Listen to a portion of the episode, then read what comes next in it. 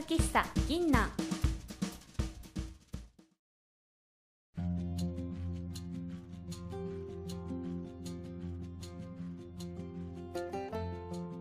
こんばんは歌と朗読のゆみですサックスのしおりです。ピアノとアコーディオンのファティです。この喫茶店はもっと気軽にクラシック音楽が聴ける場所があるといいなという思いを込めて始めましたおすすめの曲をセレクトしてこの曲ってどんな曲？という素朴な疑問を3人で考えながらお話しする番組です。番組の最後では私たちの演奏をお届けしますのでぜひゆっくり楽しんでくださいね。今回はフランツ・ヨーゼフ・ハイドン作曲のスコットランド民謡集より How Long and Dreary is the Night を演奏します。交響曲の父と呼ばれることでも有名なハイドンは1732年に神聖ローマ帝国現在の国境区分でいうとオーストリアの東の外れローラウに生まれ6歳から音楽の勉強を始めました。1740年にウィーンの寄宿舎に預けられ8歳にしてシュテファン大聖堂の聖歌隊の一員として働きました。あシュテファン大聖堂って私そういえばね旅行で行ったことあるわ。すごい。おうーんすごいね立派で厳かな建物やったの覚えてるあなそうなんだ。そう。もうだいぶ前やけどね、うんうんうん。学生の頃に行ってその時は友達と観光客丸出しな感じでおしゃべりしてたら静かにって言われたのを 覚えてる。すごいよな。そんなすごいとこに行ったらちょっといろいろ見て話したくなるよね。そう。ね。でここでハイドンは、えー声変わりをするまでの間、えー聖歌隊を務めたそうです。で言わずもがなもう音楽の都ということでウィーンで、えーハイドン少年は音楽の勉強を続けて、えー才能を開花させていくんですね。そして1961年にハンガリー貴族のエステルハージ公爵家の副学長として仕え新設のオーケストラを任されるようになりました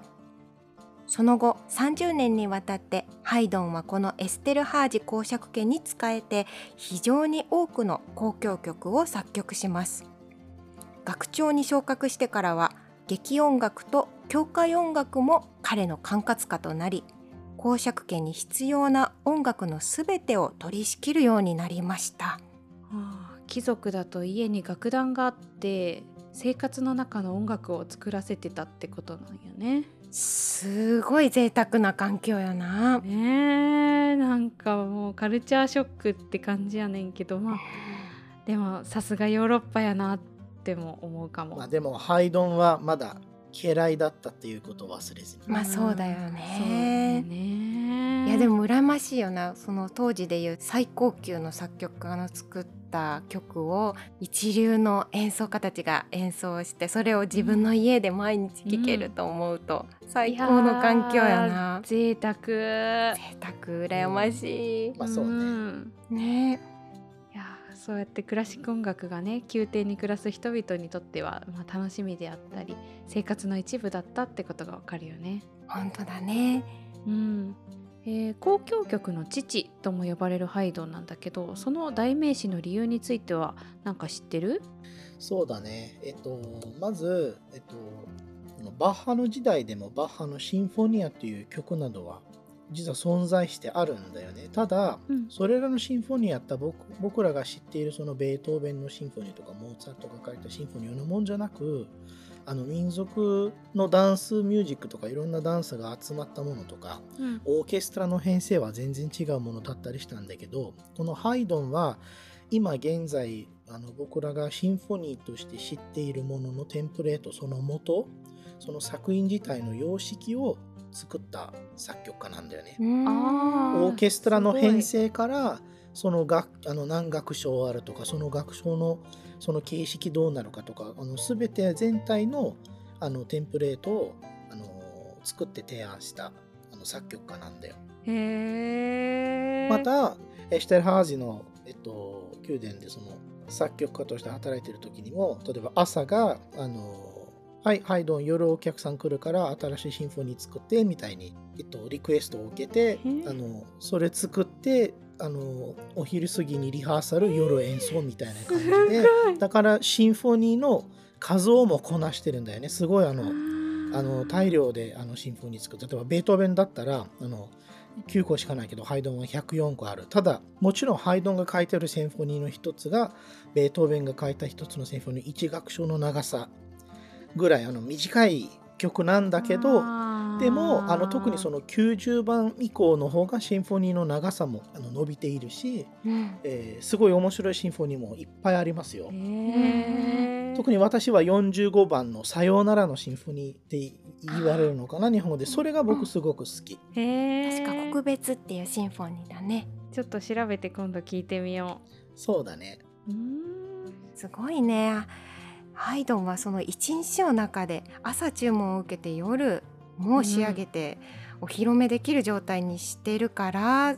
まあ全体で104曲もう交響曲をかけるんだ、数だけで見ると、まあ、モーツァルトの2.6倍でベートーベンの11.8倍にもなる数の、うん すごい。交響曲を書いてるんだね。すごいね。職人技だね。うん本当にまあで時代的には、えー、と今ファティが言ってくれたみたいにバッハよりは後の人で、えーモーツァルトやベートーベンとは、えーほぼ同じ時代を生きてるけれども、まあ、少しだけ先に生まれているっていうのがハイドンだからまあねそういう意味でも彼がまあ作曲したその膨大な数の交響曲は、まあ、後にモーツァルトだったりベートーベンにも大きな影響を与えたんだろうなっていうふうに思う。うんうんいやーそれが交響曲の父と呼ばれるゆえんなのかもしれないね。なるほどうね。んえー今回演奏する曲はファティが楽譜を送ってくれてあ歌詞が英語だと思ったら、えーこれはスコットランド民謡だから英語なのかって納得したんだけどえっとまあでも長年ウィーンで、えー公爵家のために交響曲をハイドンはずっと書き続けてたのになぜ急にスコットランド民謡なの？ハイドンを雇っていたエステルハージ家の公爵が亡くなってその後継者となった人物は全く音楽に関心がなかったからえ多くの音楽家と共にハイドンをも解雇してしまったんだようね。んこれは1790年の頃です。そっかそれはもったいないな。うん、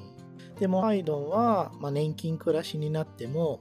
案外ポジティブに自由に作曲する時間ができてうん今までできなかったことに着手できる機会も得たんだよ。うんそれでイギリスで新作の交響曲を管弦楽団で演奏するというプロジェクトでこれは大成功を収めてうんハイドンはすぐに富と名声を得ました。でハイドンの最も有名で代表的な作品はこの時期に多く作曲されています。まあ、ロンドンシンフォニーと知られているそのうん後半、一番最後のシリーズとかも全部あのこの時期に入あっているわーこれでそっかイギリスに渡ったことがスコットランド民謡につながってくるんだね。け。うんそう。その1791年から晩年までにハイドンは400を超えるスコットランドとウェールズの 民謡を編集してるんだよね。あの編曲してるんだよね。いやちょっと400を超えるってちょっと桁がおかしいよおかしいよね。まあきっかけとしては、うんロンドン滞在中にあるスコットランド貴族がうん民謡集の売れ行きが不振で危機に陥っていると知ってうん彼を援助するために編曲したらこれが好評で次々に編曲を行っていったわけなんだよ。ああまあ言えばその貴族の人を助けるために編曲をしてそう。っていうことで。そうそうそううそうそう。ーん。すごいね。それでまあ書いてヒットするっていうのはもうさすがとしか言いようがないね。ううん。んさすが。へまあ、ウィーンから来てる人だしね。そういうそれで考えたら近くても文化違うしね。ーいやそうだよね。違う文化の民謡をうん。ねそこまで和声をつけて形にするっていうのはすごいな。ね。えー今日演奏する「How Long and Dreary is the Night」は原曲はバイオリンとソプラノピアノの編成で書かれています。特徴的なのはピアノ伴奏が通奏低音といってベース音の音符とその下に数字が書かれている楽譜であることです。昔のコード譜っていうとイメージしやすいかもしれないですね。うん。私大学の授業でこの通奏低音演奏する授業をね取ったことあるんだけどいやもうね演奏しながらその数字を頭で変換するっていうことは私にはとても難しすぎて全然ダメだったけどハティすごいなと思って弾いてくれて。いやとんでもないとんでもない。もっとすごいことやる人いっぱいいるから。いやすごいなんかこの楽譜ぜひ一度皆さんにも見ていただきたいので一部分だけでもあのツイッターに載せますね。あいいねいいね、うん。えー作詞者は不詳ですが、えー韻を踏んだ詩でなかなか語感がいいなと思って、えー歌ってみて感じました、えーそれではお聴きください